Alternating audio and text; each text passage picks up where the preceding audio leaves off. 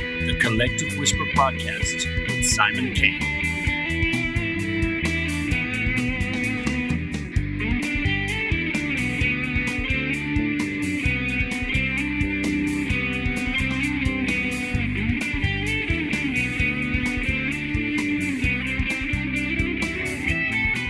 Hello everybody, welcome to today's show.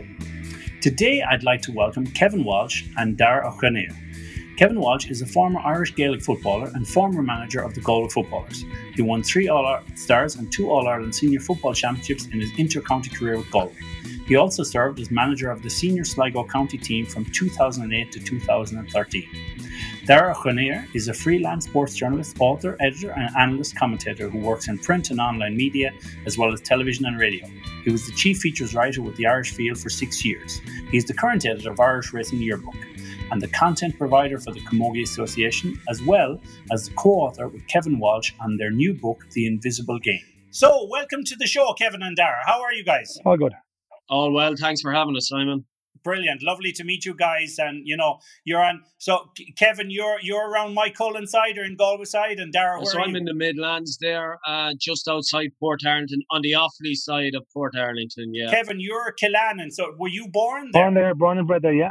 Yeah, I'm still living there. So, built a house maybe half half a mile from home. So, that's where I'm still there, yeah. Home bird. All right. And, Dara, you were you grew up in Waterford, didn't you? Yeah, so I'm, I've been all over the place, uh, Simon. Not, not as... as far as you, but uh, so I, I was, my parents were from Cork, and and uh, but but by the time I was born, we were in the Ringwraith in Waterford. But I would have been reared as a Cork man within Waterford, and uh, I've been all over the place. I've been in Mead, um, but I moved to Kildare in the two thousand two. And I've been in the Midlands since, was living in, in Monasterevin for about thirteen years. And I, I'm here now about five years. It's funny, we were speaking about it recently, you know, how the years pass and you, how you consider yourself and been away from home. But suddenly I'm in the Midlands nearly twenty years, which is almost almost half my life. Like, you know, it's it's funny how yeah. these things happen, you know. Yeah, yeah, for sure. I mean, Ke- Kevin, for you, you know, growing up, did you ever have a stint abroad, or did, were you tempted to go on the buildings in England or anything? Yeah, look, I, I suppose it, the faraway hills are green at times. And I taught that in nineteen ninety-eight. I went over to Boston for three months and spent the summer there. And uh, kind of in my head whether I, whether I stay or not stay, but I think the football and the club ethos and all that type of stuff was always in the back of the head. I missed, missed, it, missed it a lot. And uh, spent the three months there, came home, and to be honest, I didn't do a lot of traveling after that in for long term, and a few holidays and stuff, but not, not the major. No. You know, like, as I said, you know, footballers, they get a lot from football, and they, you know, it can really help their careers and everything. But I suppose the one disadvantage is that in, in terms of traveling, if they want to travel, sometimes I suppose they can feel, you know, like, oh, I, I want to be on the county team or the club team. And it's very hard to travel and have that as well. So I'm sure there's a lot of great footballers that said, I would have loved to travel, but at that time, football was more important to me. Yeah. And, and you know, in particular, when you, I suppose if you're brought up with the, with the, a club, and most clubs are, they're very passionate about the boundaries of where, they, where they're born and where they live. And I suppose even as a young fella turning into an adult, you know, you're you're mixing with your friends. Your the, the games are is the banter. You know, the games always the, the reason why you might have a bit of crack afterwards with the group. And I suppose when you're young, you miss all that, and and it's some, something that draws you very, very close. And obviously, then the the the the, the, the home tradition and the home little club you're always trying to achieve. And and it, you know, that's before you even wonder wonder whether you ever play county or not, or want to play county. You, you just, you're kind of drawn towards home because of the people and the community as well. Like, I found it's funny because I, I wasn't a footballer. I used to be into martial arts and karate and all that kind of stuff. But the one thing I always said to people, you know, the one thing I found was you'd have fathers and mothers who, you know yourself, can be very, you know, passionate about the game, and they would say, oh, and do you play football? And I'd say, no, no, I do karate. And they'd be like, oh, why do you do that? Why don't you play football? And I'd say, well, I'm I'm more into that and stuff, you know, martial arts and stuff. So I, I, as you said, the, the, the Gaelic games, is, they're a very passionate thing in Ireland. And sometimes, like, in good and bad ways, they really take over people's lives, in the sense that in bad ways, people can be too passionate and the game can get too intense. And in the good ways, it does a lot for the community, and it also, you know, strengthens young lads' confidence and gives them something to work towards. Yeah, and then look at it again, you know, we have to look at the social element of this. Like, I mean, some people go to the, the local pitch, uh, all this in their mind is, is what I call now social football. And social football is something where it's off the cuff, it's it's it's enjoyable, there's no one telling you what to do, you're kicking the ball, if it goes wide, you have a laugh, uh, you know. But I suppose that's not getting to that level. But that's also something we, we we have to, you know, we kind of underestimate at times. Getting, just getting out on the pitch and kicking and uh, social with, with, with your friends. Um, that's really, really huge for people that might not ever be able to make the standard of a senior club team or, or, or, or a county player. But I suppose you are right. When it gets a bit more serious, there's there's a heavy commitment involved. And I suppose you do miss out on a lot. You know, you miss out on the chance to travel. You miss out on probably your overtime if you're working. You miss, you know, you miss out on, on a lot of financial stuff. But you know something, as you get older, you wouldn't turn that back, because you know, at the end of the day, you know, you don't see too many of your own people that's going to struggle to put food on the table. You'll always get enough. And, and you know, something, memories like this is really, you know, you'll be kind of in your fifties, sixties saying, why didn't I do this? Or I'd like to have seen that. So, you know, while you're you're making sacrifices in a number of ways, I think you get it back in spades, to be honest, with, with the social side of it and just just achievements. And, and oftentimes, It, it puts you it puts you in a good shape for life. You know, you learn lots of lessons: how to win, how to lose, how to, you know, how to re- refocus, how to reset if things go against you. A lot of a lot of football teaches a lot of that. Yeah, it's it, well, I, I think that's the one thing about it. There's great discipline in it, and you know, when you're younger, you mightn't see it as much, but like everything in life, as you get older, it comes to the forefront, and and there's things, you know, in other careers you can take what you've learned from football and put it into that. In the same way with a lot of sports, you know. Uh, Dara, for you, you know, obviously you work a lot with sport and horse racing and everything. What was your passion for sport as you grew up as a teenager? Were you into football as well? Anything and everything, but I anything and everything. I really loved all sport, and by the time I was fifteen or sixteen, I knew I wanted to be a sports journalist, but I was just a voracious reader. And yeah, I played, I played uh, football, hurling, played soccer. Uh, we were mad into the race and didn't have horses at the time, but I would read front to back and I would tell you anything about athletics, golf, cricket. I would tell you about anything, way more than maybe thirty years ago than now, because obviously I had nothing else to do, only read papers maybe at the time.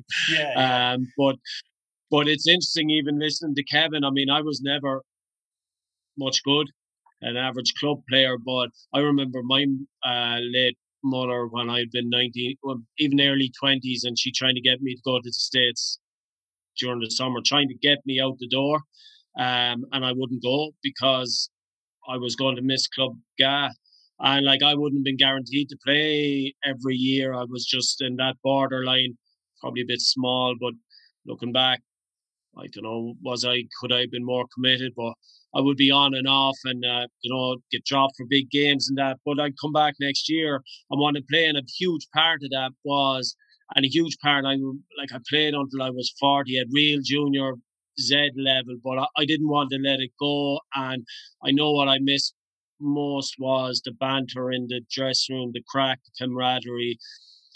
Be that a social of a pint afterwards, but even in the dressing room and around training, and uh, I've missed it every day since. So, uh, but that was a huge, huge aspect of it at any level.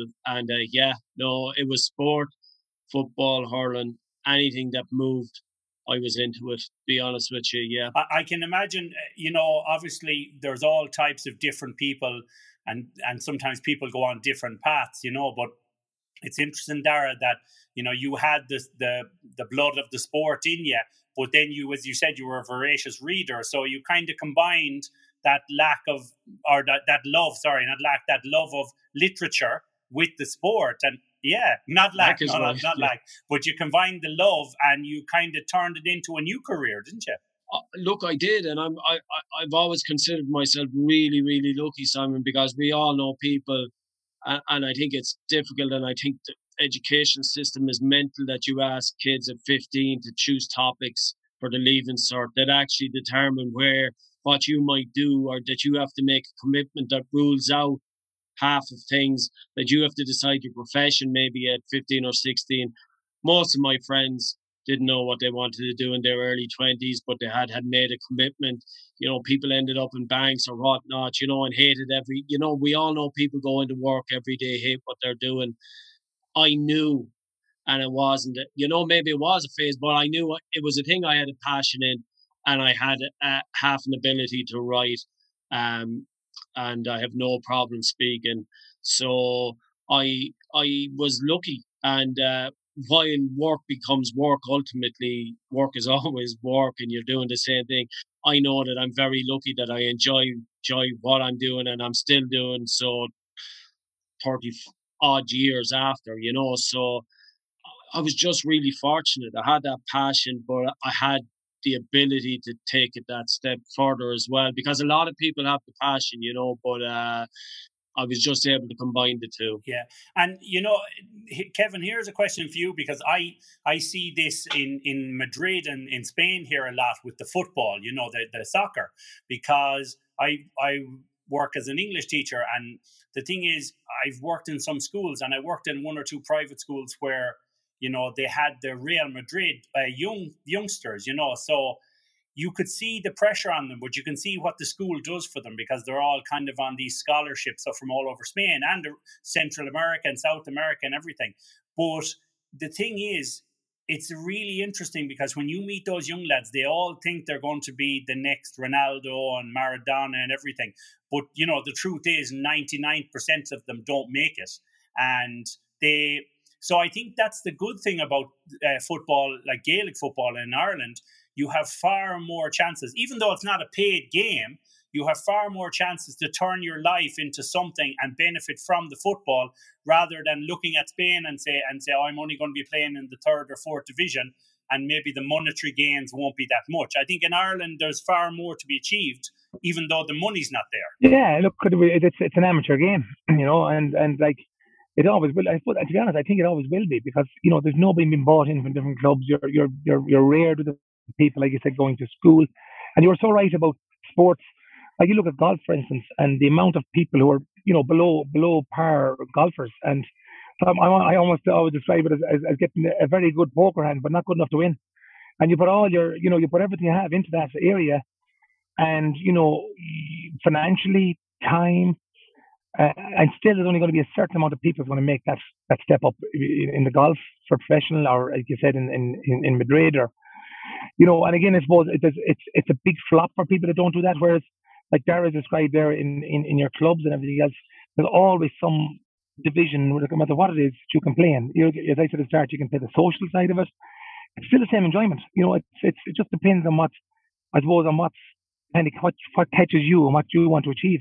And I suppose the ability then as well comes in, obviously comes in into the, to drive that. But look, at the end of the day, it is an amateur game. We're talking about it against a professional game, so it's kind of hard to compare it. We all go to work afterwards anyway, so we're not relying on our on our game for for for for our putting food on the table and stuff. So it's probably a lot different, to be honest, Simon. But um, that's what the G A A gives you. You know, it's the, it's the amateur status. I don't see it changing, to be honest with you. Uh, when it does, you know, if it does, where do your boundaries come? Where does your club? Here's the thing. Obviously, I, you've probably been asked this question on air and off air a million times. But how do you do? Do you, what do you say, like, for the people who say that the G A A will never make it professional because they'll lose money, or, you know, they'll have to pay out money? Do you think that if the game was to become um, a professional level and players would not have to work in normal, regular jobs, but could commit full time to playing, train more, and be paid for it, and be paid for appearances and games, do you think that would change the game a lot? I do think it would change it. I'm not so sure how it would work. You know, I, I it, like it's, you know, you look at, I suppose we're we're talking back to go back to Buccaneers and Corinthians, and, and when, when I was young, you, you might see Fred Coughley on television on on a Saturday, and it'd be, you know, those matches would be on. You know, could be Cantor, could be anybody of that, and then then all of a sudden they supposed to put all the pressure, they put all their their their their The, well, I suppose the top players went into, into provinces, and we, now in fairness, we've got a really, really good um, four teams in in in, in Heineken Cups and whatever you want to call it. But I suppose rugby went to a place where, you know, you could be from Leinster, not making it, come to Connacht, you could be, you know, if the G A A goes there, I don't see it going there. Uh, I think the G A A is too big to do that. You know, if you look at even Connacht rugby, I, I could be wrong on this, something like five percent against ninety-five percent G A A. You know, it's probably a lot easier to, to, to handle that. But how do you, with all the people saying, you know, who deserves to be on that contract? You know, it's it's just hard. It's so it's so minuscule between who's the best, and you'll always have the arguments. Well, I should be on the first fifteen. The guy that's not on the six subs, you know, I should be on that team. The guy outside the subs, I should be on the sub. The guy that's left at home, I think I'm better than the sub in there. So it's just it's too. It's so many people involved. I don't know how professionalism is going to take over. And I do believe there's a lot of players at the minute who are being, you know, because of social media and because of sponsorships, are being well looked after at the, at the top anyway. There's a lot of them being well looked after. A lot of them too well looked after as compared to what their teammates are getting, and which I find a little bit hard to look at. I'd be, I'd be more about the team than an individual. I do think if some person is getting a whole heap of stuff as a player, maybe afterwards it's okay, but, you know, I don't know if that bodes well with the other guys in the dressing room, to be honest, uh, in particular when you're trying to achieve. And again, that's to find a balance on that. Look, that's who am I, who am I to say, but that's how I look at it. Yeah. Well, you know, I think the one thing that I always take from living in Corofin for years, obviously, and seeing the way the football was there, and football, Gaelic football is very much, it, it is a county game, but it's, I think, first and foremost, a club game. And the, the thing about it is, it all stems from the club, from, you know, the younger players all the way up. They nurture them and grow them, and they become who they are and become, you know, they are professional in their stature and the way they play. It's just they're get, not getting the professional recognition as in pay, maybe. But the thing I think about it is, like you said there, if players were to start being bought and sold, some people might feel that's a betrayal of the whole community and club thing. So if a Killannin player was to go to Corofin, or Corofin player to go to Moycullen based on financial gain, then you might have a lot of more politics and a lot more kind of bullshit and disputes popping up, no? Yeah, I think so. And, you know, the, the, you know, the, the amateur game, and if you, I know Dara spoke about all the teams he played when he was younger. I I would say he would safely remember all the volunteers that put all the work into him as a young fella, uh, whether it be, we're trying to call it babysitting now, but back then it wasn't, it wasn't babysitting, you know. It, it was... Uh, It was you were off, and you, you know, you're doing, you're doing your best, but you always had somebody who was prepared to put in time with you.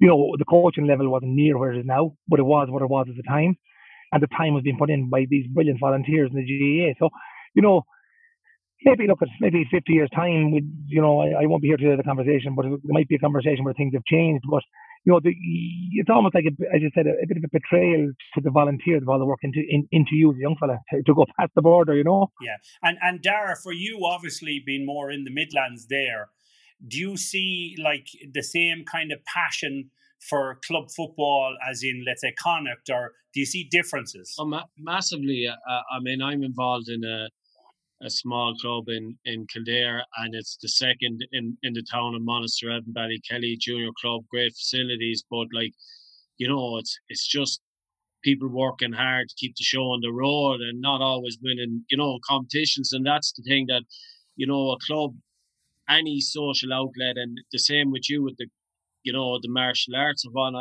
it has to be about, while you're competitive and you want to win a game or win a cup or whatever, a club has to be about more than that, because if it's only about winning games, it, it's not enough. You know, the culture isn't right, because it has to be about the community aspect of it, and, and certainly up here. But everywhere, I, I think that's it, you see, and that's what Kevin is touching on, that if you go professional, you will kill some part of it. And, like, there has been an attack on basis of G A A, I think, in the last ten years, because the basis is those grassroots and the club. And just... you know, that would be a stride too much. But like, when you look at, listen, money does it, right? It does that. And and what you have now is you people operating at an elite level, and you won't go backwards, because they want to get better and better and better. That's what they are, elite mm-hmm. athletes. But once you put sponsors on a jersey, once money became a factor, once you raise bars, you know, you start changing things incrementally, and that then becomes, while money is is is pumped back into the club game, I don't know, do we need all that money? I mean, and then next thing you have round robins and you're changing structures, and it's about accumulating more money. Mm-hmm. But like you, you you won't change that, right? But but that was a bit of an attack on on the club. But one of the great positives of if there weren't many, of the pandemic last year was the introduction of the split season, which gave the clubs room to breathe. And that was welcomed everywhere. And you could feel the joy and the life within rural Ireland, especially, that that people had time and that county players had time to come back and train with clubs, because the clubs had a huge part to play when we were locked down initially, Simon, you know, be it bringing messages, prescriptions to elderly people, you know, yeah. There's a club in every area in Ireland, and and uh, and they are invariably at the a, at the heart of rural Ireland, especially, you know, and uh, yeah. I'm glad to see the club coming back to the forefront. Yeah, well, I, I think that's important, because you can see it, and even I see it more and more now. I haven't been in Spain for seven or eight years. I see it when I, we know, when I'm following the football, when I get a chance to follow it, and I'm following the club games, and I see more, you know, how important the club is involved in football. If the if the club didn't have a good structure, I always think the county would be falling flat, you know. And I think what it is, like you said, in those community moments during COVID or any other kind of crisis, that whole voluntary force that's there that helps out the club and the footballers and everything and the families, they all come together. And like that's a that's a community thing. Because obviously when you get together with the the Galway footballers, the Mayo, the Sligo, whatever, they're coming together every so often, and they're taking their good values and beliefs and putting it into that club, county feeling. But it stems from the club first and foremost, I believe, anyway. Yeah, it does. And, and Kevin Look would have a very interesting insight in this, because I know Kevin at his core is a massive, massive Killannin club man, but then he, he played this length of time as with Galway, and then has been... and management level hmm. and like the county game by the time he was at management level was a different game and different level of commitment, even though it was big as a player than it is now. And like you, when you talk about those players coming in, but they probably have their own distinct set of values and culture now, because once you go into a county setup now, Simon, and Kevin will tell you, it is full time. You're away from yeah. the club at that time. So, so Kevin, you know, obviously, when you decided to, when you retired from inter-county play and stuff, and you went into coaching, so you were in charge of the Aran Islands junior footballers. Um, tell us, was like obviously go in charge of the Aran Island footballers. That wasn't a huge step, but. Was it daunting for you to go into management, and even at the junior level? No, no, no. Look, I've been managing teams long before my, my Ireland. My own senior team managed twice in nineteen ninety-seven and two thousand three. I've been managing teams in ninety-four all the way up of either basketball or football. So that was just, I'd be honest with you, what it was for me, the, the, the that opportunity to go down Ireland was actually almost to get a, get, a, get a break from my own club, to be honest with you. And it was more just to get a freshness and... Uh, just to put myself out there to to to to work with people almost away from home. And I, I just wa- wanted to take that on on that basis. I suppose I've been so long doing stuff with my own club, but, you know, I played senior back in nineteen eighty-three. That was two thousand seven. I was playing up to that next year as well. So it was just an opportunity to actually just, just spread the wings a little bit and manage a different team. And, you know, and that was, it was, it was a lovely thing to do, because I suppose even in a way when you're, when you're kind of one of the mainstays, or, or you're there working away with a With, with the parish all the time, you're nearly expected to do it every year. So it almost was a break for me to to to just like just you know just just spread the wings a bit. And obviously that probably got a bit of attention, because that was the first time I got away from my own club. Um, and then obviously the, the Sligo thing came in came in the year after, and you know all all of those were, were great learnings for me. To be honest, to be honest, um, regardless of what you were what you do when you're going to management the first time, you're chancing your arm to a degree. You're bringing what maybe whatever. You learn to the player, whatever smarts or thickness you want to call it that you have naturally, and and try and put it all put it all together, and then try and get, get a good background team around you. So it's, you know, there's a lot of luck involved there as well, and then you have to hope hope to give a very good group of players if you want to to, to, to win. So there's a whole lot of variables for, for there, but no, the the the, the Ireland Island thing wasn't wasn't any shape or form daunting. It was just, yeah, yeah. It was nice to to, to to to coach maybe a different people and have a look at their culture as well, you know. Yeah, and so obviously then when you went into Sligo in November two thousand and eight, did you you know when you went in there, did you kind of, as you looked around and took stock of everything, did you have to kind of build things from the ground up there, or did you find there was a lot you could work with? I know when you're coming in from outside. you, do, you don't really know anybody. I mean, I, I ended up with three very good selectors. I, I, lucky again, uh, on the basis I didn't know what I was actually getting. I knew them as being three very good footballers for Sligo and highly committed. And if you're playing for years like that, there has to be a certain amount of commitment. That's where I, I, I went there. But it turned out very, very lucky those guys were there. Uh, everything else was really from the ground up for me, because I didn't know many people in Sligo. I didn't know Sligo club football.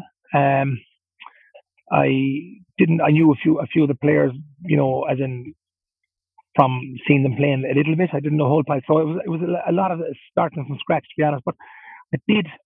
I suppose I was lucky enough in the fact that, you know, nineteen ninety-eight, two thousand one, John O'Mahony brought a lot of good stuff to our team. You had Eddie O'Sullivan there, who was an Irish manager in, in, in rugby, who was doing our strength and conditioning. Uh, Mick Byrne was there, who was involved with the Irish team in, in, in the Euros and, and, and the World Cups. And, you know, and then he had, he had other, you know, Pete Warren and Stephen Joyce, who were involved in, in Galway club football, and many more. So I suppose having experienced that was a great stepping stone for me as well. And also, which, which I suppose, which is important here is, you know, my first eleven years at senior level for county, I won one Connacht title, and that's how poor things were. And Galway were expected to win in one every two to three years. Um, so I suppose you learn lessons from that, and then for it to turn around, um, ninety-seven, ninety-eight, and and and and you know, you took lessons from that as well, and maybe what made that turn around. And so to have that, I suppose, experience to be able to take to take to Sligo with me, maybe maybe ten years, seven years later, was probably a help, but it really was starting from scratch, to be honest. And, you know, obviously there's a, a very public thing with a player, a certain player, I, I won't name him, you can name him if you want, but I won't name him. But that that kind of, when you have a spat with a player over commitment and over training methods and things like that, is it hard to go back? Because, you know, we've seen it in soccer with Jose Mourinho and Pogba and all of these kind of things, but when you're the man, you know, on the pedestal, telling, I know you're trying to be on their level, but at a certain point you have to be the boss and you have to take control.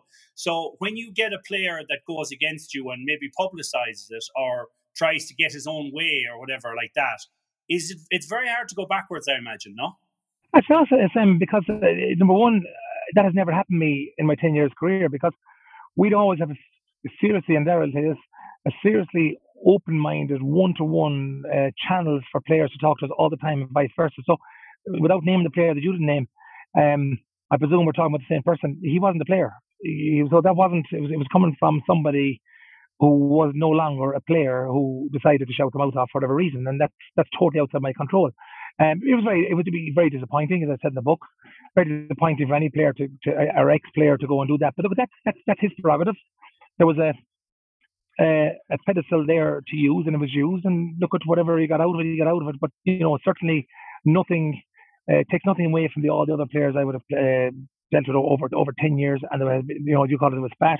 We never had a spat. Well, obviously, we had loads of one-to-one conversations. We had loads of difference of opinions, which we, we'd always talk out, because there's always a learning there for me.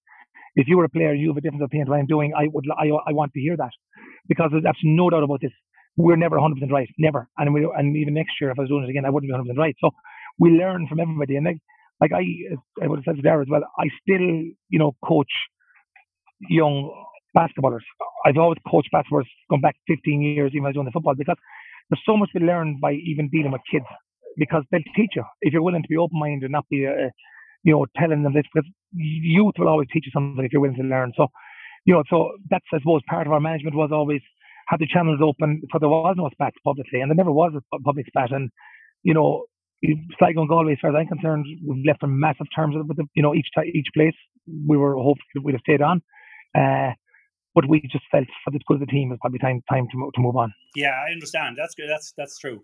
And and Dara, for you, obviously, because, you know, with the new book, The Invisible Game, and, you know, you kind of went into Kevin's world writing this book with them, and you saw things from his perspective and probably other people's perspectives. But, you know, having gained that inside knowledge and, and putting it onto, putting the ink to paper, so to speak, how how do you look at that situation now with the Sligo situation? Do you feel that, you know, that that there's too much public pressure, and then once the press gets hold of something, it changes it? Well, like, I suppose, Justin, that like like the way the media is now, and the media, I'm part of the media, but like, you know, there's, there's, you know, it's very instant and it's it's reactive, and and they love a good headline. And uh, in that case that you were referring to, um, you know, a guy happened to have a big form, uh, but but he was probably allowed to say stuff on challenge that he shouldn't have been allowed to say, you know. And and uh, Ke- Kevin says it in the book. The big notable thing was that Uh, there was no no no follow up uh, versions of support from uh, ex colleagues in relation to his claims, like, you know, and the story died pretty quickly because it, it had no basis. Uh, and and the support when when Kevin's term finished was fairly obvious.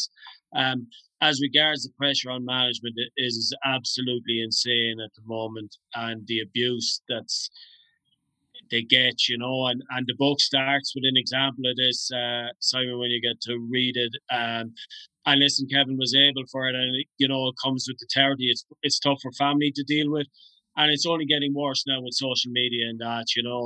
Um, you, you know, but, uh, and that's why these are people that are, you know, willing. We talked about volunteers, but these are people willing to give their time, and they're trying to do their best. Some will be better than others. Some won't be any good. But I, even if you were the worst in the world, you deserve to be called every name under the sun while your mother or wife is standing, yeah, yeah, you know, next course, to them in the course. stands. And, you know, the, the thing is, you know, Kevin, I think there that, you know, a lot of that abuse you suffered as, you know, especially as Galway manager and everything, you know, I don't want to dwell on that because I'm sure you've gone over that millions of times already. But just, you know, it, it's something that's part of the game now, and, and especially with Twitter and social media, people are like these armchair terrorists. They sit in the chair and they type their words, and they've no, there's no comeback. You know, like the thing is, you you don't know them. You you can't come back only in words. So, looking back on your time with Galway, I'm sure that moment when you became the Galway manager was kind of filled with a sense of pride, but was there also a sense of fear because it's your, you know, home county? And did you feel a little bit more pressure because of everything you knew would come? No, I didn't get any pressure whatsoever. Um, uh, it probably came a year before I wanted to come, to be honest. Um, look, I'd been right. approached one or two times before that when I was in Sligo, and, you know, I had committed to Sligo, and so I did feel at some point um, the the opportunity would come, but I wasn't rushing it, and then it just came at that, at that point in, in, you know.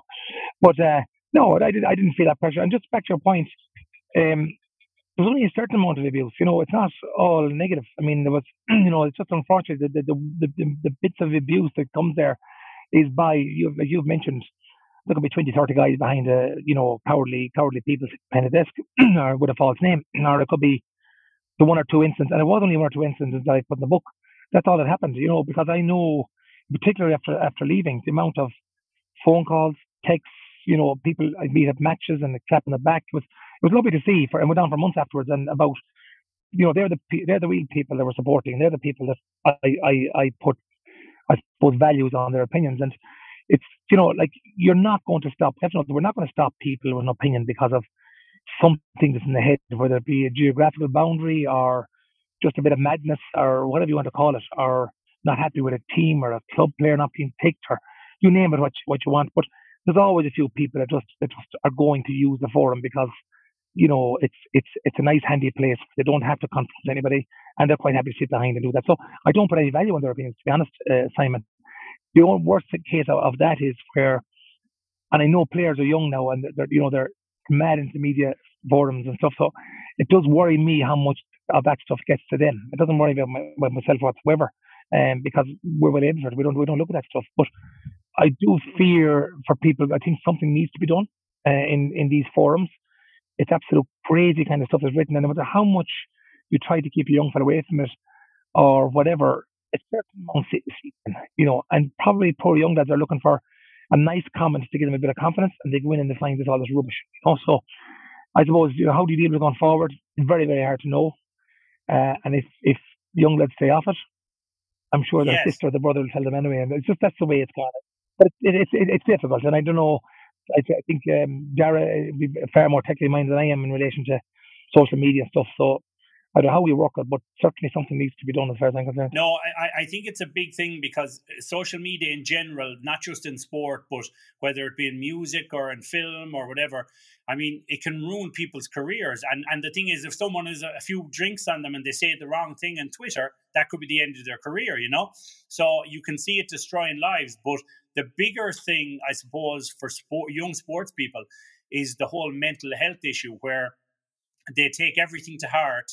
They, you know, it's when once it's written, it's always there. And it's kind of like when you're in school and you were younger and someone gave you a nickname or slagged you with a nickname and that name stuck and you were never happy about it, but there was nothing you could do. You know, you had to either be bullied or fight your way through it or whatever. But nowadays, it's this mental bullying. And when you consider a young lad or a young girl playing basketball or football and they do their best and, you know, they're vulnerable and then they have to read stuff about them and they don't know who it's by and it's not like the bully in the playground. It's somebody across the world even. Somebody, an expat living in New York who said stupid things.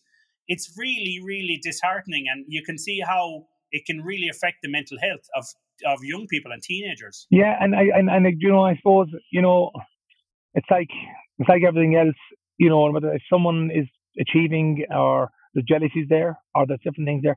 But I suppose it's just life that the people who genuinely know you're doing well, maybe we're a bit slow to maybe clap someone on the back for doing well. And I think if you were to actually go out and, and, and maybe put people and, and make them all put their hands up, who think you done well, who think you didn't do well, you'd have a massive amount that would say that. But but it's always the person that has something negative to say that comes out. And unfortunately, I think Dara hit as well, it's looking for the headline, unfortunately, in the media. Um, the people aren't very well informed or maybe chancing their arm or looking for a bit of exposure, they will use whatever they want because they just probably aren't that type of person who who, who would be of the caring sort, so other than caring for themselves. But again, I think the onus is on the likes of, especially the national media, to start looking at this and say, you know, make people, if they're making comments, back it up with complete fact. Basis in fact. And also that, that, that they are, that they should be challenged. You know, I've made this point in, in the book, and even in relation to analysis and R T E, the biggest forum in, in the country, you know, that, that, that it would be far better if whoever's making those comments, that they're actually allowed to be challenged. So, for instance, the incident you spoke about early on, it, unfortunately, because of how the media works, and there's a, one program for an hour and a half per week, it's pushed over what I said the week before. It's important that anything that somebody says, there should be a challenge forum on the basis of that there's no fact to back up, up stuff they say. That's my own opinion. And I think even going in the media uh, now with the youngsters involved, maybe something like that can come in as well, where there needs to be fact in what people are saying, or else put their face out there, not hiding behind a false name. So whatever, whatever way. But you yeah, know, it does need to look that up. Point there you hit on, obviously, with the analysts. You know, there's a certain few analysts that have been there for years, and I know you were kind of public in saying that you you don't know should that be the situation because. You know, times have to move on. Like, you can't be a manager forever. You can't be a midfield player forever. You can't be an analyst for thirty years because maybe you don't understand the game the way you think you do. And, you know, you can be an expert in any field, but if you don't refresh that and do courses and learn new things, maybe your opinion isn't as valid as it was twenty years ago. Yeah, I made that point in the book, to be honest, because I do believe not only is is that kind of effective, which what you've said there, Sam, but it has a massive effect on the whole country as to how they view the game of football, because the game of football has got a very negative, even though if you look back on the on the, on the games, even even twenty years ago, we were playing ourselves, there was a lot of poor stuff in those games, and we were lauded for it. But there was a lot of, if you, if you really want to look at it, there was a lot of poor stuff there. And that's improved immensely with all teams, you know, because of coaching and because of technology. But unfortunately, the analysis hasn't moved on with it. And I think everything is fact by perception, which is very, very, very, very wrong. And that's why I'd be, I'd be pushing for those guys to be challenged, because perception is reality. And if you've got, you know, one point five, two point five million watching football and they're listening to this kind of stuff every Sunday night, that's the view they're going to have of the game. They're not looking for the stuff that could be publicized a bit stronger, where the game has moved on. So that maybe in five years' time, people are looking at a completely different game. And they, they can see why things are done. They can see why people cover space. They can see why people make space. They can see why people may not win for a tackle, or they may win physically or may not win physically. All the stuff is spoken about in the book. I think it's really important that people understand why you do that, because in the background somewhere, there's figures to back up all this, in particular at the higher level. There's, there's, there's facts and basis for what coaches do if you're going to achieve. And again, look, I will say this, unless, unless I'm looking at some counties at the minute who have an abundance of talent, and they're not winning All Irelands. And it's, it's, it can't be just that, well, Dublin are so good. They should be challenging for All Ireland, but I, I do believe that they haven't actually moved on yet uh, in relation to where this needs to go, to go to, because they've probably been held back by this old tradition talk. And again, you know, do you want to play social football or do you want to win? And those are the questions that uh, there's nothing wrong with either. But just to be clear, social and no, win doesn't come no. in the same sentence. So it's, you know, are we going socially and stick with the old ways and say yes because of, uh, I'll do this because my uncle said it. I go training on a Tuesday night because my father done it. You know, you have to be evolve and move on. And unfortunately, we're being held back in the football. The hurling has moved on. I mean, I've, I've watched one or two seriously poor game of hurling, and the way I was looking at an R T E and I was listening to them, and by God, it was the best game of all time. So you've got two conflicting things on at the minute, and we really need to shape up the football side of things and get people who understand the game to talk about the game, to get the full reality out, out, out to the public. Yeah, you're, you're right there. The hurling has evolved a little bit more because you see it now as well. And, and Dara, probably covering the other sports, sees the evolution of other sports. But I see it myself as well with the hurling, that now other counties have come forward and are much stronger than they used to be. And there's a better balance. You know, it's not just Galway or Tip or, you know, uh, Kilkenny. Now you have Limerick, you have Waterford. You have so many counties now. And I think that's through the evolution of their training, their phys- their regime, everything. So maybe there's more science needed in the sport of football. And, you know, maybe there's more we can learn from hurling as well.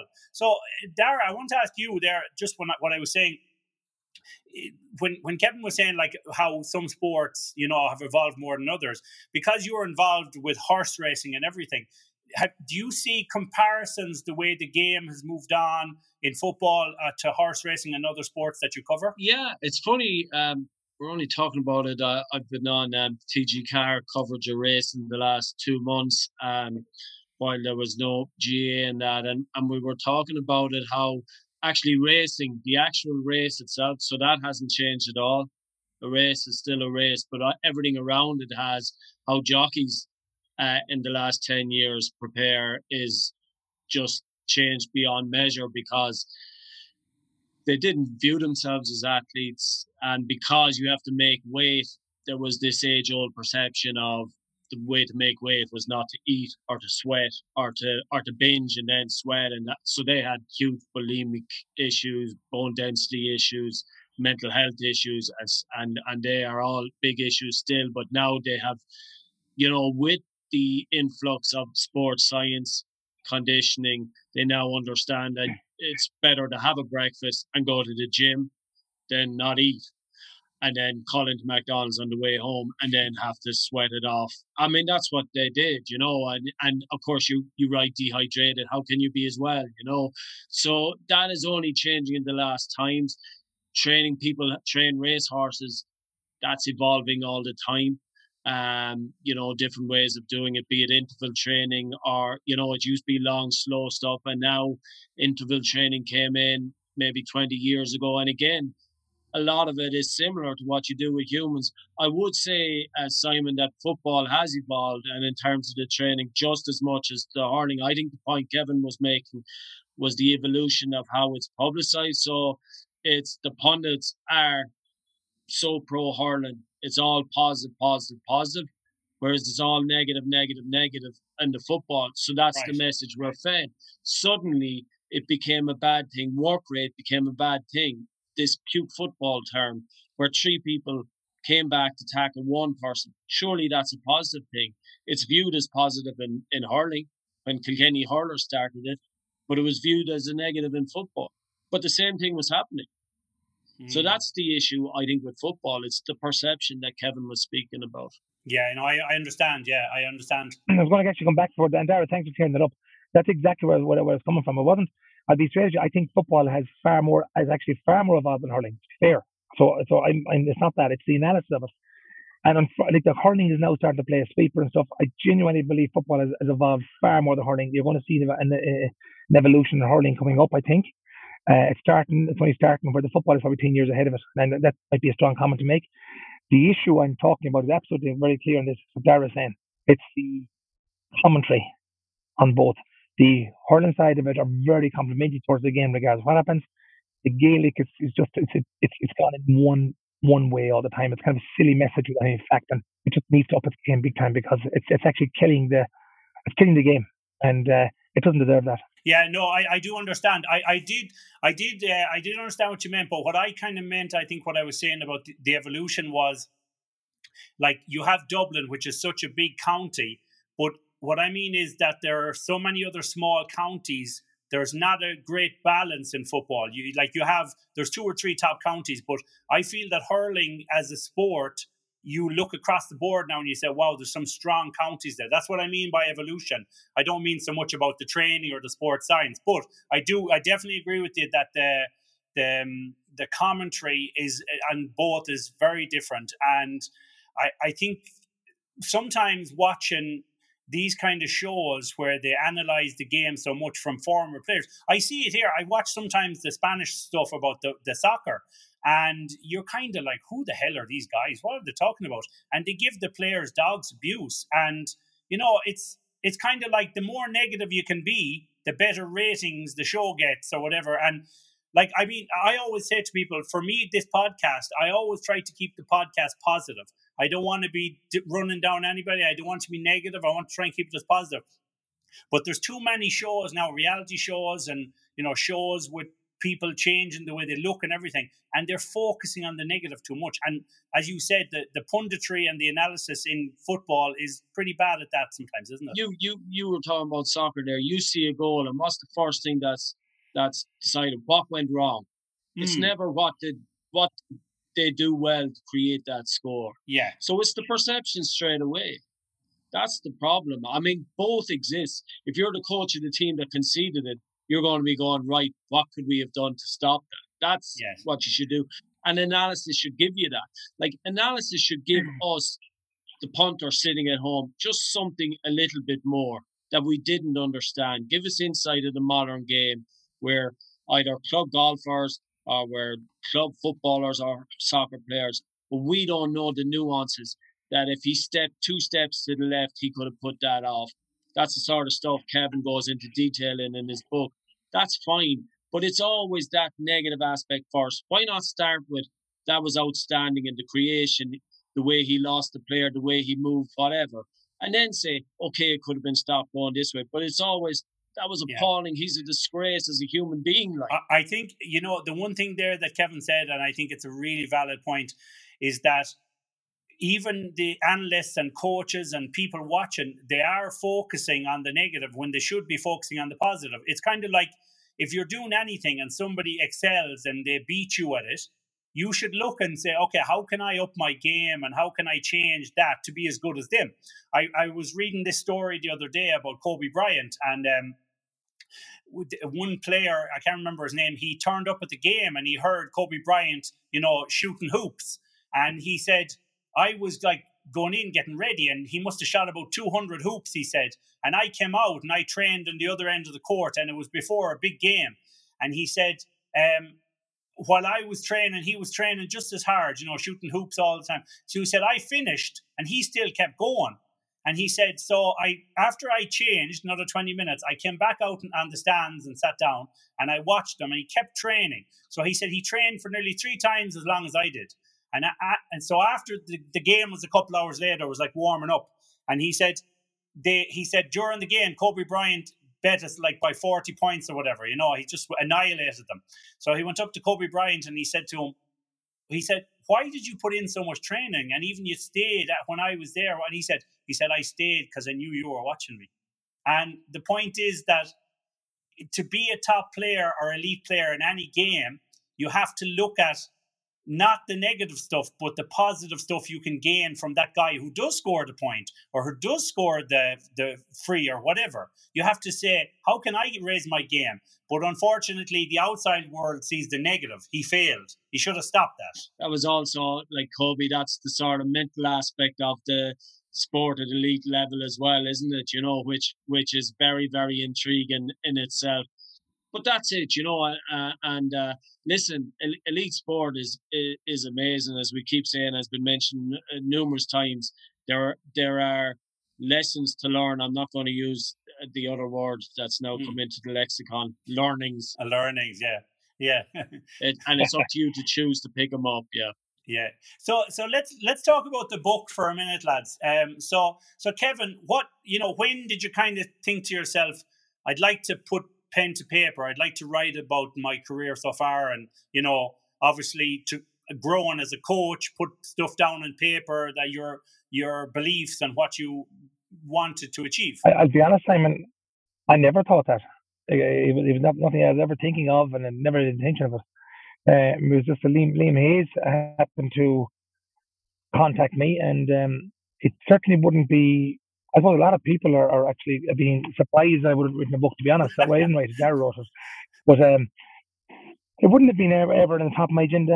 It wouldn't be on top of my agenda whatsoever. Um, not now, but when Liam came talking to me, I just, I did, anyway, I said to him, look, I'm not the type of person who wants to put everything out in the washing, the washing line. I, I just not the way I am.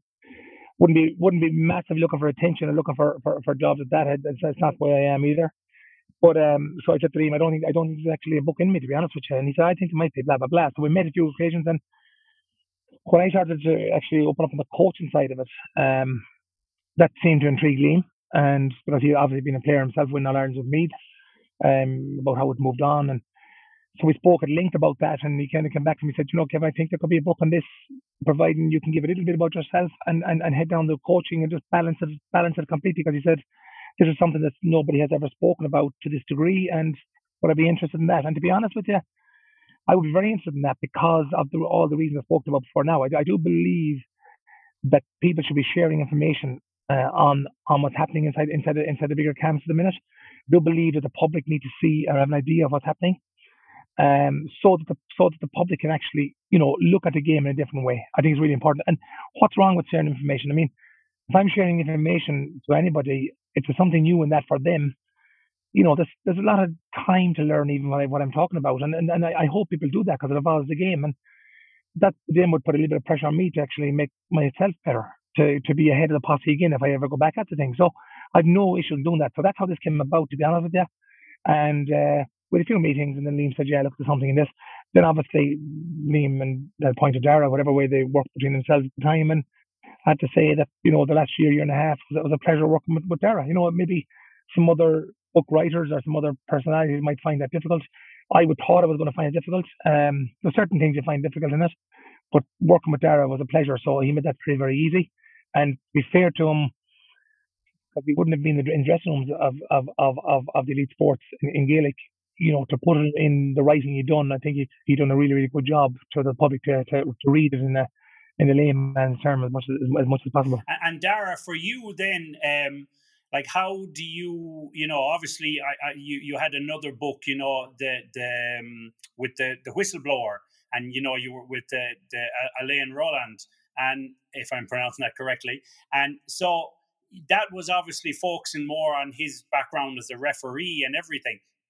So you're kind of, you have to put yourself into their mindset and kind of go into their head and see how they, you know, look at things through their career. So when it came to work, obviously working with Kevin and, you know, thinking how an elite footballer thinks or used to think, and thinking how an elite manager thinks then, how did you go about that? Like, was it, was it a difficult process? It's not, though. It can be daunting on this one, because we were going to be, we knew this coaching element was going to be a, a, a big element of it. So therefore it was going to be a G A memoir like like there had never been. And I did find that daunting, because I didn't know how we were going to present it and make it presentable, because it is it is nuanced and fine detailed stuff. So listen, it's just a, a bigger interview uh, in that you do loads of interviews, mm. and it feels like a bigger feature, and your your sections, you still have loads of sections, and it's it's conversation and conversation and conversation. And I think it was really helpful in that, and I hadn't, I had no clue, obviously, about elite uh, G A, but the fact we have pretty similar principles, I think, on a lot of things, and I, w- I would have coached with my club.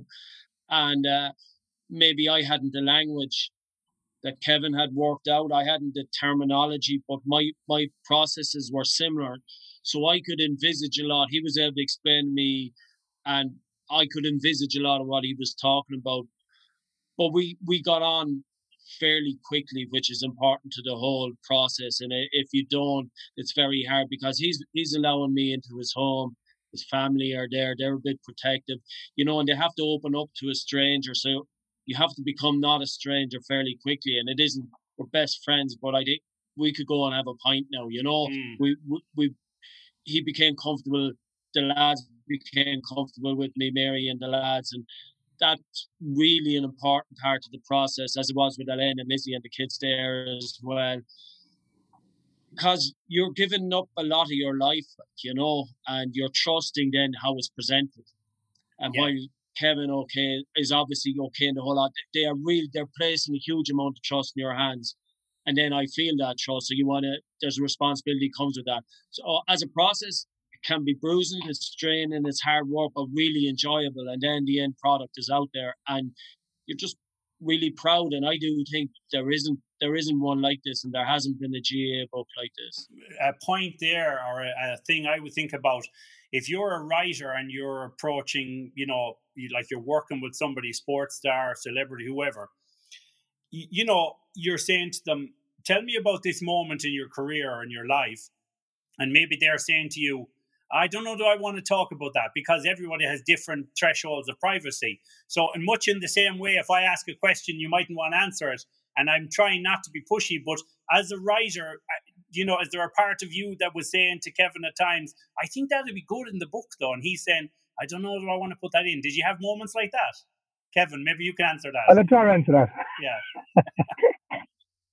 that. Yeah. We have one or two, but like nothing, nothing major, but just one or two. Mm. And, and like, but again, consensus, we'd have come to consensus. There wouldn't have been a row. Uh, there'd never been a loggerheads. Yeah. You'd make the argument. And because you were meeting umpteen times, maybe it would end in a way and you just let it lie and go away and come back again. Uh, ultimately, um, everyone had to see the value of what was going into it and what it was adding or what it would look like if it wasn't into it. Kevin didn't want the big, you know, and we didn't want a big, like, you know, headlines, negative this, that, no more than, that wasn't what we wanted. And his story is such an inspirational story, it didn't need that. Obviously, there are a couple of elements that happen, and they have to be in it, you know. So I, what I was going to say to you there, obviously, the the the, broke, the book is broken into five parts. So without giving stuff away, because we want people to read the book, obviously, but Would would you be able to, like, take each part? Let's say, Kevin, you talk about the first part, and, and Dara, you talk about the next part. So, Kevin, if I said to you, the first part, home game, could you just summarize that very shortly, what that is? It's it's, it's starting off with the, with the chapter of, of I suppose, the, the, the, the maybe a negative one, but it's starting off with with with, with maybe some, a supporter that would, that would have been over the top and abuse and stuff like that. So just probably, it goes directly straight into... Um, I suppose the challenges that face people in, in, in, in life in an amateur game, and uh, you know, it was it was mainly about about that and about, you know, your your home circumstances, you know, a little bit of where we grew up, um, I suppose the culture and values that we, we held high as a, you know, maybe a family growing up in a, in a, in a very small small kind of a farm, and and you know, they, they just, I suppose, your your upbringing, your your your values to a parish, things like that, I suppose, that they've already kind of spoken about. Um, so that's that's really where you're where you're heading. Okay, and and Dara, so go the play in the game then. So give us your take on that. Sum, summarize it. Don't give too much away. Like, I mean, it's probably self-explanatory. As I said, I think that home game part was very important because it it it it it shapes Kevin. The play in the game is. is the playing aspect of it, particularly how it started off with Killannin and, and then, you know, moving on, um, you know, those travails that he had, be it, you know, so many injuries. And as he mentioned earlier, which helped him going into Sligo, you know, setback after setback after setback, nearly been gone, and then having a lot of success at the end of his career and continuing on with the club and having some great days. Um, and there are some hopefully very interesting stories and insight. Yeah. So, so Kevin, I'll ask you lastly, we won't go through every part because, you know, we don't want to give, as I said, too much away. But the, the name of the book, obviously, is The Invisible Game. So give us just a summary of that part, The Invisible Game, like, because people, some people will be thinking, what does that mean? Does that mean like all the bullshit that goes on with politics in G A A, or does it mean about like training methods? Give us a summary of what that could entail. It's mainly, you know, like I said, it's mainly, if you want to call it behind the scenes. Well, like if you're playing a football game and you're not actually on the ball, you know, can you impact that game without the football in your hands? And, and we, we're taught to believe you can. I think it's highly underestimated and highly undercoached, you know, and uh, it's the little things that matter. So, you, you know, where do you hold your position when you're off that ball? Where do you have the biggest impact, you know, whether it be in, in attack, supporting your own players, or in defence when it looks like you don't have a job? I mean, in actual fact, you do have a job. If you understand the invisible game, if they have, they can impact your team, it could, could be the difference between winning and losing. Because at the end of the day, you know, how we spoke about the social side of sport, most people do want to win, whether it be junior B, junior C, people like to win. And, you know, it's it's it's it's learning that invisible game. We spoke about other sports, how, you know, how, how you know, Shane Batty, a basketballer, is in there, how how he was known as an all-stats all-star. He was an all-star, but his stats didn't show that because all the work he was doing was almost invisible. But when they look back on his career over thirteen, fourteen years, they saw all the stuff. He was getting in the spatial awareness. He was getting in the block for somebody else. He was blocking off uh, another guy so his own teammates could catch an easy rebound. But they, he wasn't prepared with that. So he was doing all this effective work for his team. And one of the reasons, the reason they looked at looked, they looked at him is because everywhere he went, that seemed to follow him. And it was just, was it ironic that every time he played, the big stars and other teams didn't really have a good day out? So do we put that down to the, the LeBron James didn't play well, or was it was there something else there? And again, I challenge that in, in Gaelic, you know. And if we look back on even our own, you know, good time, there's lots of big players there that probably didn't play well, uh, according to people. But maybe there was something done that what that, that was affecting how they how they played, how they played, and ultimately that does allow you in with a better chance of winning. So I suppose you're really looking at, you know, and again, you, you know, I, I go as far as county boards, I go as far as your own uh, values and help support at home. That's all invisible stuff to people. Do you get support or don't you get support? And, you know, if you don't, you're going to struggle a bit more. So it's an invisible game all around you, bar being on the ball, I suppose. But do take a lot of stuff into, into into consideration, Simon. Yeah, I understand. It's more the framework, the structure, everything that makes the game possible. All of those things. Yeah, it? And I'm sure, maybe Dara, I'm sorry I let out a little bit there. You might want to give a word next yourself because, in fairness, you were part of the naming that name. It was just, again, it was such a, an element, an important element of what Kevin wanted to do in the book. You know, this was this coaching, this insight. So it is the invisible aspect on the pitch itself, but all those other aspects. So it is the framework around it, but it is then on the pitch because, as Kevin mentioned, um, uh, Kevin has a stat there, sixty-nine one, seventy-nine one. So if we called an inter-county game, is roughly eighty minutes nowadays. The very most any one player will be on the ball, in possession of the ball, in a game of football will be one minute. The average is probably less than that. Wow. So Kevin's point is, if you coach for that one minute, is that not insanity when there is another seventy-nine minutes you're on the pitch? Should you not be coaching? And that's the invisible game. What? How can you influence the game for the seventy-nine minutes of the eighty that you don't have the ball? And that's what I find intriguing. And that's really on the pitch, yeah. what, what the invisible game part is about. Here's a question, you know, Kevin might answer this better, but Kevin, when nowadays, obviously, with the improvements in, you know, scientific methods and technology, you know, you hear of golfers using, um, you know, uh, body body analysis of their shots and everything, and, and it's in a lot of sports. Can you see that, if it's not, maybe it's already there, can you see that coming more into G A A where, you know, players are wearing things that you the, the coaches can go back and look at how many steps they took? And is that coming? Is that already in the game a lot, or is it coming into the game? It's too slow to come into the game, to be honest. Um, even before we wear anything, I mean, again, a lot of this is, is in the book. This is exactly what we're talking about: body position, footwork, balance, all the things that make you a better footballer. You know, we're pumping iron in the gym, uh, we're lifting massive weights, we're but yet do we have the strength on the pitch if we don't know how to move our feet? And, you know, all this stuff has been missed. This, and this is the invisible game as well. So before we even go to wearing stuff like that, I mean, there's so much technology there at the minute, and that's why we've done this, and we set up our thing called Grow Coach, um, that we've been in myself, Brian Seik and Sean Condon, and it's, we've got two hundred videos in there. And a lot of those videos are based on actually looking at people's footwork, looking at their balance, looking at the positions they take up. So we're actually already, we're actually doing that at the minute. And it's we're really, what we're doing there is trying to coach coaches how to coach players, you know, how to, how to make an impact, how to make an impact more often. So we're actually starting that at the minute through Grow Coach. I don't believe this has started at all, to be honest with you, and that's part of what we're pushing at the minute. Maybe a number of years' time, maybe technology will let you wear, they're obviously wearing the G P S system at the minute. Um, we're looking at all this, that scientific, which is good. Again, there's so much information there. Sometimes less is more. Well, I see managers now taking off people because they've hit a, they've hit a threshold at sixty minutes. Do they take into account that this guy actually has a big heart? This guy runs through these things. Or do they say, oh, you know what, this guy's got to come off? So you've got to be very careful how you how you use that type of stuff. So that G P S is in the back of everyone's shirt at the minute.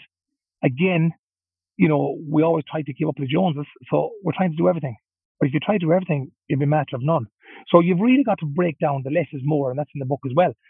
You know, it's it's hot. What matters to us? Where, what are the big rocks in amongst all the pebbles on the seashore that we want to move? Is there two or three?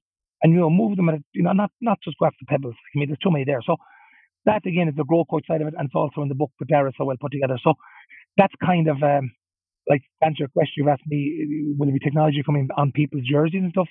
I think there's technology there that needs to be looked at the overall at the minute, and it hasn't been done, and we're trying to achieve that in Grow Coach and, and, and through the book. And and one one thing there you mentioned that just stuck with me is the, the position of the player's feet, for example. So obviously that's something that boot technology could work into it, no?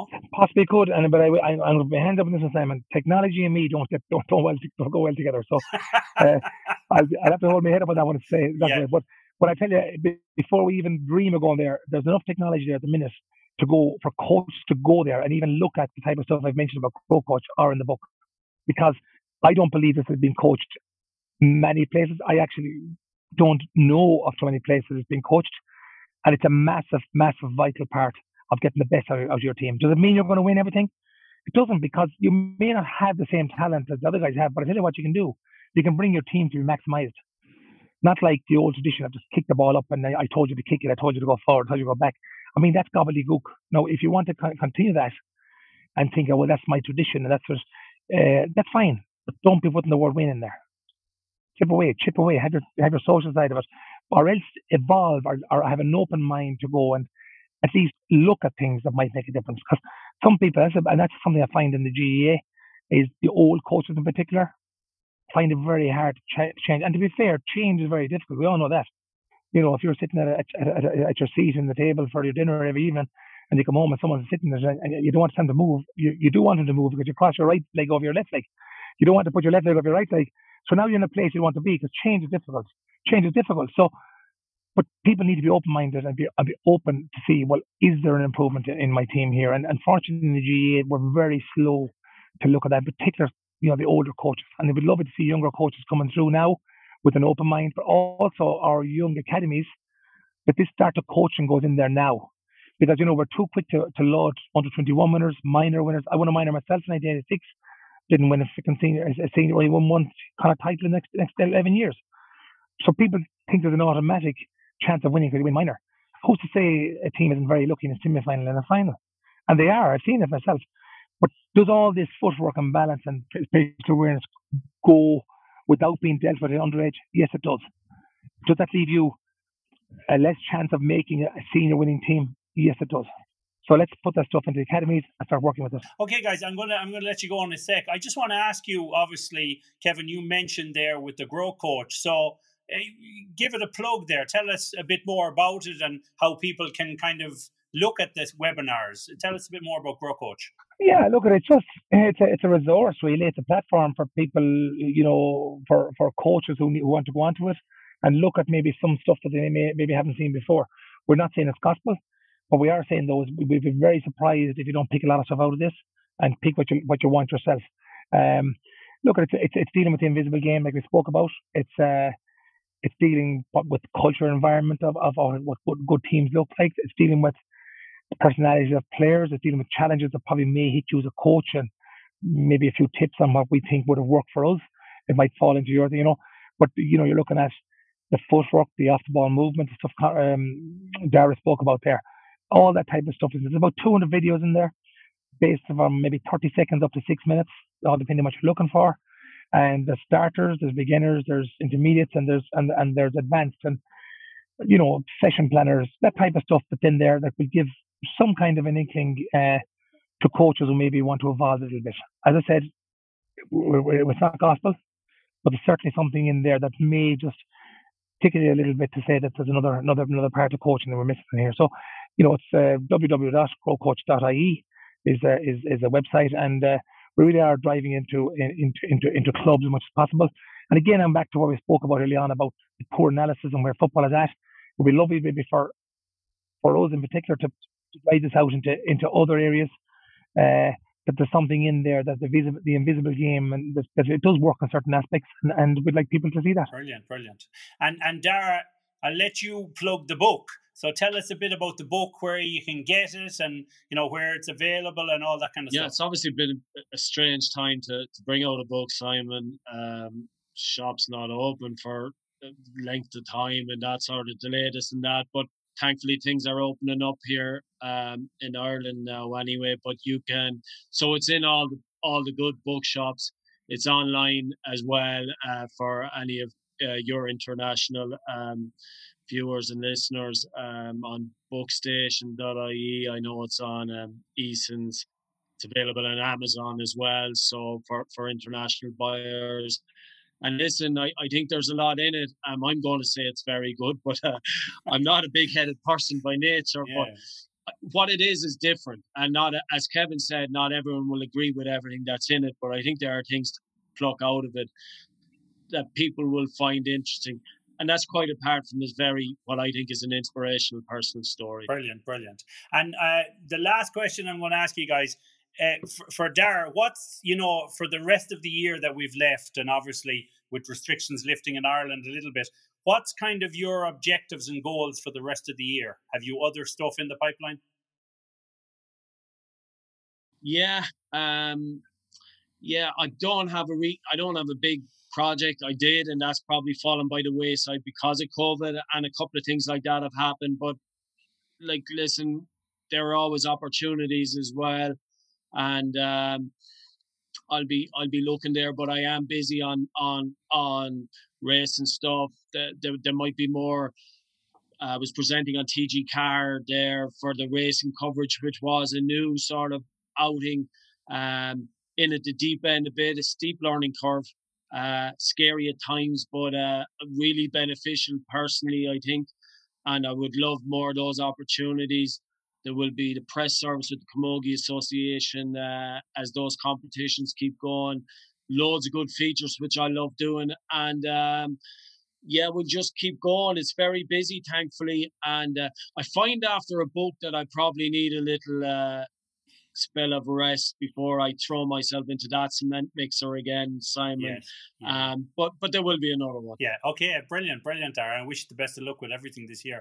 Kevin, for you, what's your goals and objectives for the year? Do you, you know, besides obviously pushing the Grow Coach and uh, pushing the book as well and getting it out there, you know, can we can we see you going back into management anywhere in the near future? As I said, the, the COVID thing has, has a lot of stuff up in the heap at the minute. So thanks be to God it's getting back now, and the youngsters are getting back. My own family youngsters are starting to play again. So I'm looking forward to actually going to some of their matches, to be honest. I'm not roaring and shouting like Dara mentioned about the book to... to, to to get back this minute in relation to to to managing. Look, I love coaching as well, but look, at this year will definitely run out before I do anything. I, I really am putting a lot of work into the Grow Coaching at the minute, so it's not just a kind of a here come day Sunday job. It's a, I do I do um, I will be pushing that for a number of months now. I think I, I believe in what's in it, and uh, give that a good push as well. Just doing a bit of work for the day, so not really overly eagerly roaring to get back into management or anything like that. But look, at uh, like like like Dara be having his breaks in the book. We'll see what happens. Um, but I'm looking forward to get back to watching a bit of football. Right, that's brilliant. Well, listen, guys, it's been a pleasure. I mean, it's very insightful, and you know, you've uh, it, it's there's a lot to learn. I think for for players and viewers and spectators and analysts in the whole game. But you know, it's been it's been really entertaining talking to you, and. Um, I'm looking forward to reading the book. You know, I, I think it's a, I've, I've looked at excerpts from the book, and it looks really interesting. And I think it'll open a lot of people's eye, eyes, whether they're big football fans or not. I think it's a, going to be an interesting read. So I wish you the best of luck with it. And I want to say thanks very much for coming on the podcast. It's been a pleasure. And uh, we hope to have you on again in the future, maybe. Gentlemen, Simon, thanks. Thank you very much, Simon. Kevin Walsh and Dara O'Kane, everybody. Okay, thank you very much, Kevin and Dara. That was a really interesting interview, and thank you for shedding some light on the football scene in Ireland and things that have gone on that maybe some other people mightn't be aware of. And you can read all about that in their new book, The Invisible Game, which should be an exciting read. And that will be available from all good outlets. And we encourage you to buy local as well if you can for this book. Support your local shops. And uh, really interesting interview, guys. It was a pleasure to have you on. Thank you very much. Okay, so moving on to next week's guest. So next week we are going to be talking to Pauline Scanlon. So Pauline Scanlon is a vocalist and songwriter who galvanized the Irish music scene with her stunning debut album, Red Colour Sun, produced by John Reynolds over ten years ago. Scanlon is capable of making the oldest ballads sound immediate and fresh while granting new material a timeless resonance. As a featured vocalist with the Sharon Shannon Band for three years, as a solo artist, and as a member of vocal duo Lumiere, Scanlon has entranced audiences the world over with her distinctly delicate intensity. As a vocalist, Pauline has performed and recorded with a wide range of artists, including Damien Dempsey, Sinead O'Connor, Eleanor Shanley, Karen Casey, Andrea Corr, John Spillane, and Seamus Begley. So we're really looking forward to that interview, and uh, we hope you tune in, and thank you for tuning in to this episode. And all we can say to you guys is it's a pleasure to have you on board and listening, and we value your support. I am Simon Kay, and it's been a pleasure once again. Take care of yourself, take care of your family, and till the next time, bye-bye.